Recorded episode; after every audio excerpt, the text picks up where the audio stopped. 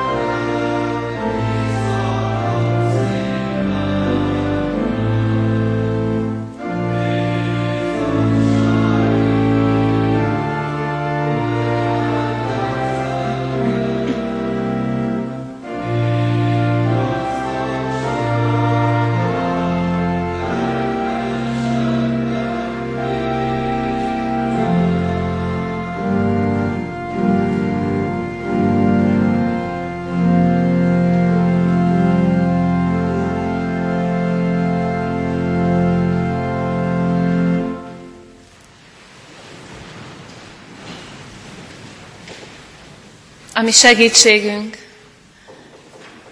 esti istenkeresésünk megáldása, megszentelése jöjjön az Úrtól, a mi Istenünktől, aki úgy szerette ezt a világot, hogy egyszülött fiát adta érte. Amen. Csöndesedjünk el imádságra.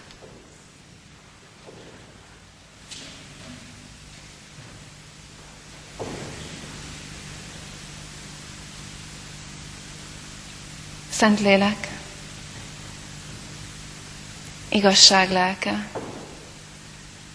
békességnek lelke, szeretetnek lelke, Jézus Krisztus lelke, téged szólítunk meg, hiszen a te eljöveteledet kérjük és várjuk, nem csak az ünnepre, nem csak a konfirmációra, de naponta. Látodunk, hogy szeretnénk, hogyha az a szeretet lenne bennünk, ami Krisztusban megvolt. Szeretnénk, Urunk, hogyha a kimondott szavaink, a fogadalmaink, azok olyan tiszták lennének, amilyenek Te akarod őket látni. És szeretnénk, hogyha Te békességed, a Te derűd uralkodna bennünk és közöttünk. Ezért hívunk most segítségül. Jöjj, szállj le ránk, tedd élővé az igét, Jézus Krisztus minden szavát. Amen. Foglaljuk el a helyünket.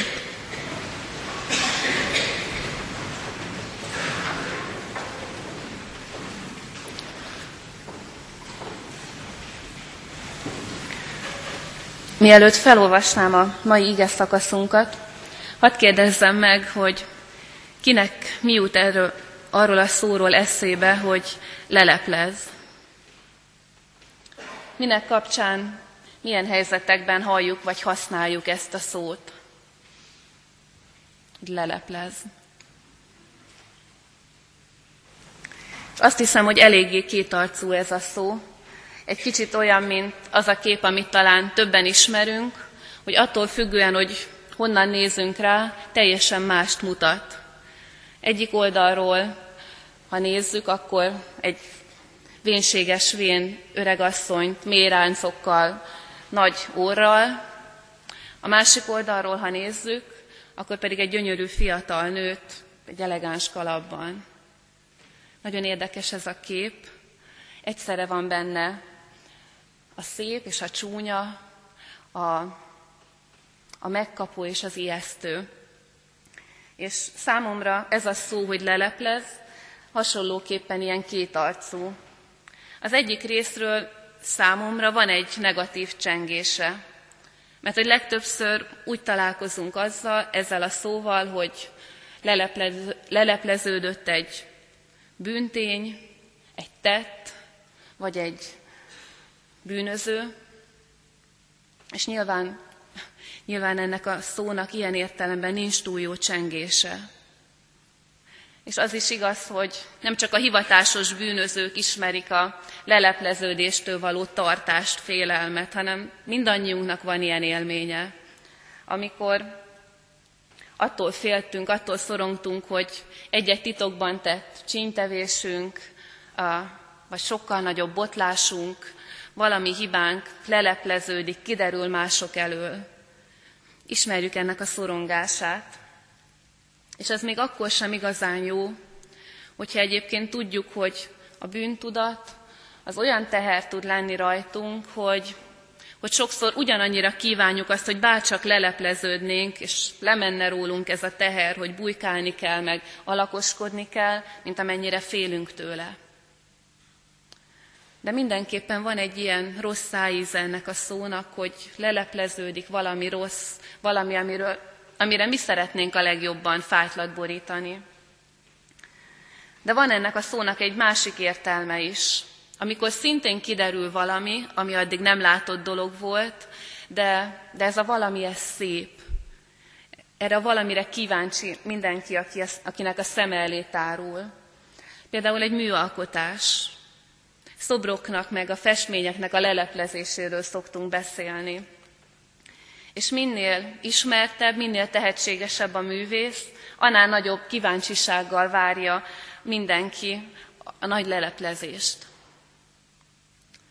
Miért kérdeztem mindezt, vagy miért beszéltem mindenről? Azért, mert a mai ige szakaszunk úgy beszél a Szentlélekről, Jézus lelkéről, akit most is várunk, mint a nagy leleplezőről. És hogy mit leplez le a Szentlélek, arról olvasom a János evangéliuma tizenhatodik részéből, a negyedik verstől, a tizenegyedik terjedő ige szakaszt. Ezt mondja Jézus nem sokkal az elfogatása és a keresztre feszítése előtt. Kezdettől fogva azért nem mondtam ezeket nektek, mert veletek voltam. De most elmegyek ahhoz, aki küldött engem, és közületek senki sem kérdezi tőlem, hova mégy. Mivel ezeket mondom nektek, szomorúság tölti el a szíveteket. Én azonban az igazságot mondom nektek. Jobb nektek, ha én elmegyek, mert ha nem megyek el, a pártfogó nem jön el hozzátok, ha pedig elmegyek, elküldöm őt hozzátok. És amikor eljön, leleplezi a világ előtt, hogy mi a bűn, mi az igazság és mi az ítélet. A bűn az, hogy nem hisznek én bennem. Az igazság az, hogy én az Atyához megyek, és többé nem láttok engem. Az ítélet pedig az, hogy a világ fejedelme megítéltetett. És a nyolcadik verset emelem ki ebből az ige szakaszból.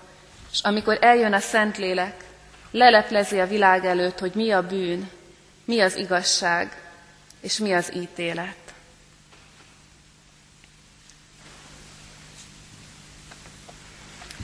Ahogy hallgatjuk Jézus búcsú beszédeit estéről estére, azt láthatjuk, hogy kivétel nélkül mindegyik a Szentlélekről szól. Arról a lélekről, aki Jézus barátaihoz, Jézus tanítványaihoz jön, és akiben tulajdonképpen Jézus jön vissza hozzájuk. És éppen ezért ugyanúgy barátjuk, vezetőjük lesz, mint ahogy Jézus volt itt a földön a számukra, de ugyanúgy, ugyanúgy egy tükörtartó is lesz. Mint ahogy Jézus annyiszor szembesítette a tanítványait, meg azokat is, akiknek eszük ágában sem volt tanítványává szegődni, azzal, hogy milyenek. Annyiszor tartott tükröt azok elé, az emberek elé, akik őt hallgatták, vagy csak találkoztak vele. A Szentlélek ugyanezt teszi. Tükröt tart, vagy úgy is mondhatjuk, hogy leleplez előttünk dolgokat, magunkról is. És a három dolog, amit a lélek leleplez előttünk, vagy amit biztosan leleplez, az nagyon egyszerű dolgok. Aki református általános iskolába járt, milliószor hallotta mindegyiket. Az egyik a bűn, a másik az igazság, a harmadik pedig az ítélet.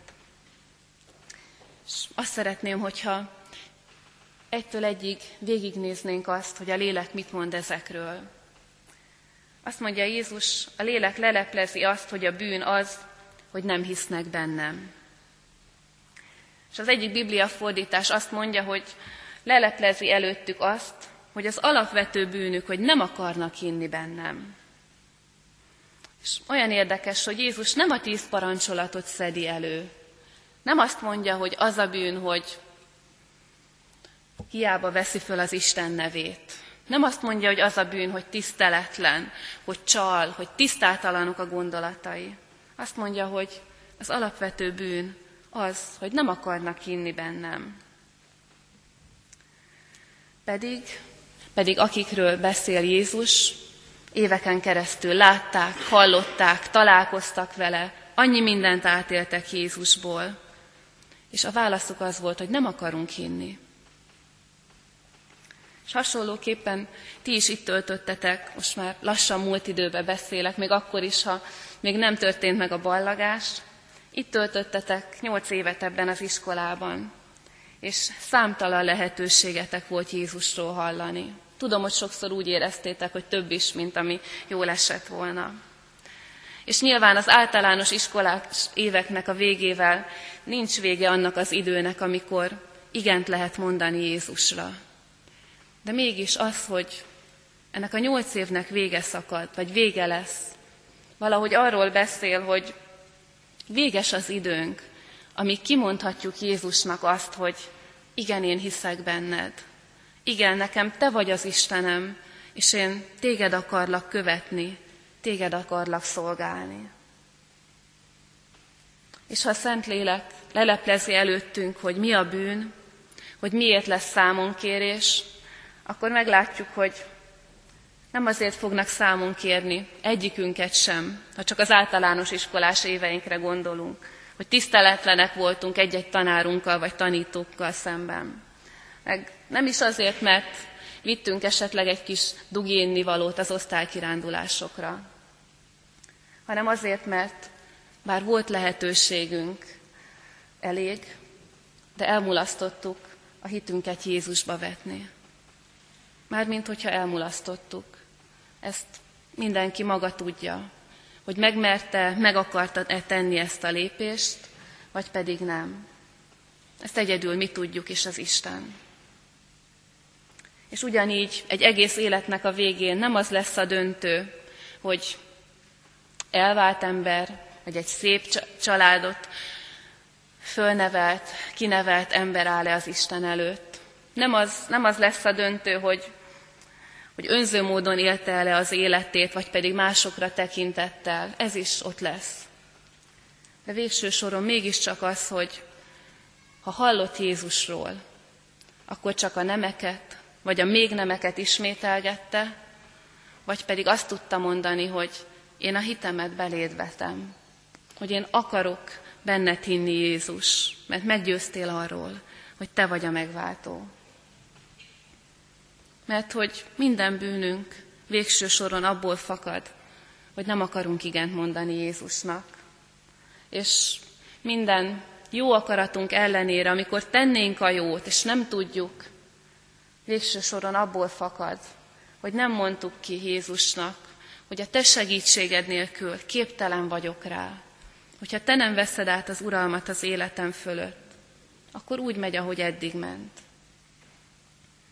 És ha nem bocsáttatnak meg a bűneink, az sosem azért van, mert az Isten nem akarja megbocsátani, hanem mert nem mondtuk ki Isten és Jézus előtt, hogy én újat akarok veled kezdeni. Ezért hát, amikor eljön a Szentlélek, leleplezi előttünk, hogy mi is a bűn valójában. A bűn az, ha hallottunk Jézusról, és nem akarunk hinni benne. Aztán másodszorra azt mondja Jézus, az igazság, leleplezi a lélek, hogy mi az igazság, az igazság pedig az, hogy én az Atyához megyek, és többet nem láttok engem. Emmausból jöttünk haza a délutáni vonattal, és a két negyedik osztály között biztosan ismerős lesz a nagyobbaknak is. Két nap alatt folyamatosan ment a Emmaus hátsó részében a bungalóépítés és a bungalók közötti harc. Elfoglalás, visszafoglalás, eszközök elcsenése és vissza, visszavétele. És persze, amikor már úgy tűnt, hogy nem jutnak dűlőre egymással, akkor jöttek hozzánk felnőttekhez. Hogy elfoglalták, elvették a bungalónkat, ők nem hagynak, mi maradnánk végében, ők nem akarnak. És hát ez olyan oda-vissza kérdés, ami azt mondtuk, hogy igazából, hogy honnan kezdődött, hogy ki a ludas, nem lehet tudni, de nem is érdekes. Mondtuk neki, hogy inkább játszanak kevercsapatban focit, és akkor nem egymás ellen vannak. De vannak olyan kérdések, amiben az igazság, az ki kell, hogy derüljön. És ilyen kérdés az, hogy Jézus azt mondja, hogy én vagyok az Isten fia, és akik hallgatják, azt mondják, hogy nem te vagy. Akik hallgatjuk, azt mondjuk, hogy nem te vagy. Ebben a kérdésben viszont ki kell derülni, hogy mi, annak, hogy mi az igazság, mert ez nem mindegy. Ez nem egysúlyú azzal, hogy ki kezdte a bungalóharcot. És Jézus azt mondja, az igazság az, hogy én az Atyához megyek, és többet nem láttok engem. Ki kell derülnie mindenki számára egyértelműen, hogy Jézus tényleg a mennyből szállt ele hozzánk, közénk, értünk. És ha igen, akkor, akkor megint csak döntés előtt állunk. És azt mondja Jézus, ahogy jöttem, úgy megyek vissza az Atyához. És mindannyiótok meg fogja látni, hogy én az Atyától jöttem, és az atyához térek vissza. Az igazság az, hogy nem mondhatjuk azt, hogy nem tudtuk, hogy Jézus Krisztus az Isten fia. Mert tudjuk. Mert tudjuk, honnan jött, és tudjuk, hogy hova tért vissza. És tudjuk, hogy honnan küldi el hozzánk a Szent Lelket. És végül pedig azt mondja Jézus, ha eljön hozzátok a Szentlélek, azt is leleplezi, hogy mi az ítélet. Az ítélet pedig az, hogy a világ fejedelme megítéltetett. És számomra ez a legmegdöbbentőbb mondat ebben az egész igerészben. Mert előtte Jézus arról beszél, hogy mi a bűn, hogy mi az igazság, és hogy lehet azt elfogadni vagy elutasítani, és akkor azt mondja, hogy, és kiderül, hogy mi az ítélet, és én arra várnék, hogy azt mondja, hogy akkor most leírja, hogy milyen a kárhozat, leírja, hogy mi történik azokkal az emberekkel, akik a végsőkig elutasították Jézust és az igazságot, és ehelyett azt mondja, hogy a lélek leleplezi, hogy mi az ítélet, az ítélet pedig az, hogy a világ fejedelme, a gonosz megítéltetett. Jézus, amikor ítéletet mond, akkor nem ránk gondol, nem ránk akar gondolni, hanem a gonoszra. És talán emlékszünk arra, hogy Jézus ezeket a szavakat úgy mondja, hogy készül a keresztre. De nem azért megy Jézus a keresztre, hogy minket győzzön le, hanem azért, hogy a gonosz győzze le. Azt az erőt, ami el akar mindannyiunkat választani az Isten szeretetétől, amelyik egymerő gonoszságból azt akarja elhitetni velünk, hogy jobb az Isten nélkül élni, mint vele. Azt akarja velünk elhitetni, hogy az az út, az Isten nélküliség útja vezet valahova, pedig nagyon jól tudja, hogy ez vezet a zsákutcába. Jézus, amikor ítéletről beszél, először a gonosz fölötti ítéletről beszél, és azt mondja, hogy a kereszten nem azért halok meg, hogy benneteket ítéljelek el, a ti vétkeiteket, a ti hitetlenségeteket, hanem a gonoszét. Mert az ítélet elsősorban nem ellenünk van, hanem értünk. És talán így válik érthetővé Jézusnak az a mondata, hogy az Isten nem azért küldte el a fiút a világba, hogy elítélje a világot, hanem hogy a világ üdvözüljön általa. Mert aki hisz ő benne, az nem jut ítéletre. Aki pedig nem hisz, már ítélet alatt van, mert nem hitt az Isten egyszülött fiának nevében. Amikor Jézus ítéletet mond, akkor nem bennünket akar elítélni. Bennünket a hitetlenségünk fog elítélni. De Jézus éppen ezért kínálja és ígéri szent lelkét, és azt mondja, hogy ha a lélek eljön, akkor fogadjátok őt, és engedjétek, hogy előttetek személyesen leplezze le, hogy mi a hitetlenség, és hogy mi a hit, hogy micsoda új távlatokat nyit meg a hit. Hogyha a lélek eljön, akkor fogadjátok őt, és mondjatok igent arra az igazságra, hogy Jézus Krisztus az Isten fia, hogy ő tud olyan életet adni nektek, olyan útmutatást, amire, amire mindig is vágytatok. És ha a lélek eljön, akkor meg fogja mutatni, hogy az Isten igazsága, az sosem ellenünk van, hogy az Isten nem bennünket akar elítélni, hanem a gonoszt akarja elítélni. Ahogy mondja is a Szentírás, Isten nem akarja, hogy egyetlen ember a kárhozatra jusson, hanem hogy mindenki megtérjen és éljen. És zárásképpen csak biztatásul saját magunk számára is hadd mondjam, hogy az a szó, ami itt ebben az igeversben úgy szerepel, hogy a lélek majd leleplez, nem csak azt jelenti, hogy leleplez, hanem azt is, hogy meggyőz. És ez már mennyivel többet jelent. Amikor belülről, belülről győz meg bennünket az Isten szent lelke, hogy mi tartozhatunk az Isten fiához, hogy mondhatunk igent, hogy kérhetjük az életünkre az Isten lelkének minden áldását és minden vezetését. A külső meggyőzés az semmi, ahogy a kívülről ránk erőltetett szó, hitvallás, nagyon kevés. De ami belülről jön, amit a lélek munkál meg, amit a lélek munkál ki, ami belső meggyőződésből fakad, az az érték, és abból születik élet. És ha ezt akarjátok, hogyha ezt akarjuk, akkor nincs más dolgunk, mint hinni Jézus Krisztus ígéretében, és kérni a Szent Lelket, hogy győzzön meg bennünket a bűn, az igazság és az ítélet területén. Hát így adja nekünk gazdagon az Isten Jézus Krisztus lelkét. Amen.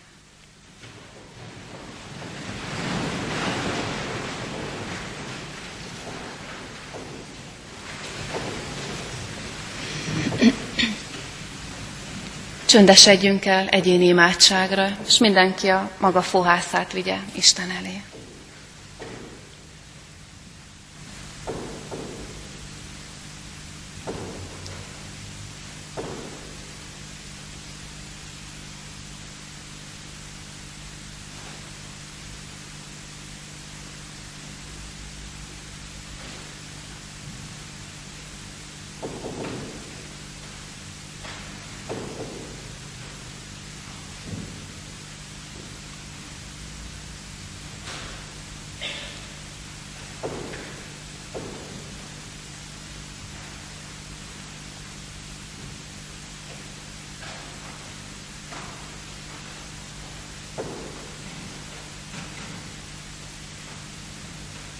Köszönjük a türelmedet, Istenünk, amit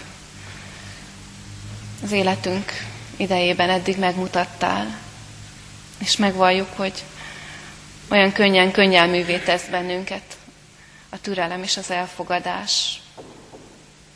És köszönjük, amikor a szavad az határozottan cseng, és döntésre, imádságra, igentmondásra hív bennünket. Így könyörgünk azért, hogy add szent lelkedet azoknak is, akik most először fognak megállni az Úr asztalánál, és nekünk, Istenünk, akik olyan régóta rólad neveztetünk. És kérünk, hogy kikit, kit-kit újra győzzél meg, újra töltsél el a Jézus Krisztus iránti szeretettel, engedelmességgel. És engedd, Istenünk, hogy az a lélek, ami egyedül ki tudja munkálni bennünk, bennünk a szeretetnek, az örömnek, a tűrésnek és az önmegtartóztatásnak a gyümölcseit, az vegyen bennünk lakozást.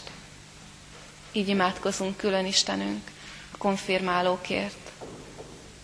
Így imádkozunk, Istenünk, azokért, akik pünköstkor eljönnek, bár nagyon régen voltak itt, hogy lelked gazdagon áradjon, munkálkodjon közöttünk, hiszen ebből fakad élet.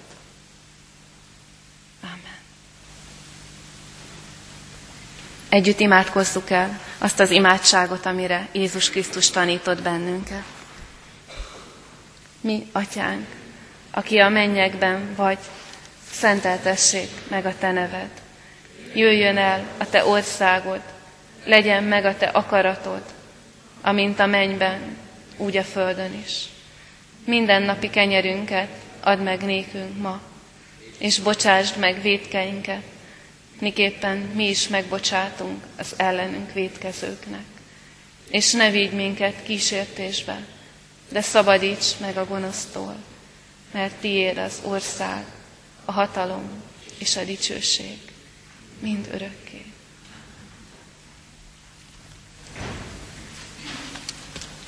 Isten áldását fogadjuk. Az Isten lélek, és akik őt imádják, szükség, hogy lélekben és igazságban imádják. Amen. Foglaljuk el a helyünket, és a záró énekünk előtt hirdetem, hogy a konfirmandus szülőket egy rövid megbeszélésre várják a konfirmáló lelkészek. Isten tiszteletünk zárásaként pedig egyben válaszul Isten hozzánk szóló üzenetére a kétszázhuszonhármas dicséretünket énekeljük végig. Így kezdődik. Én Istenem, én nagy bűnös ember, szent színed elé járulok.